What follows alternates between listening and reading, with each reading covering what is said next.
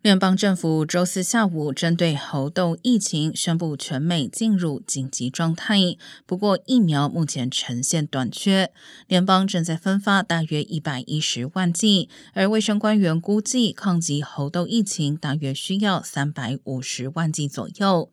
预计交付下一批五十万剂疫苗要等到十月份，部分原因是卫生部未能及早将其拥有的疫苗装瓶分发。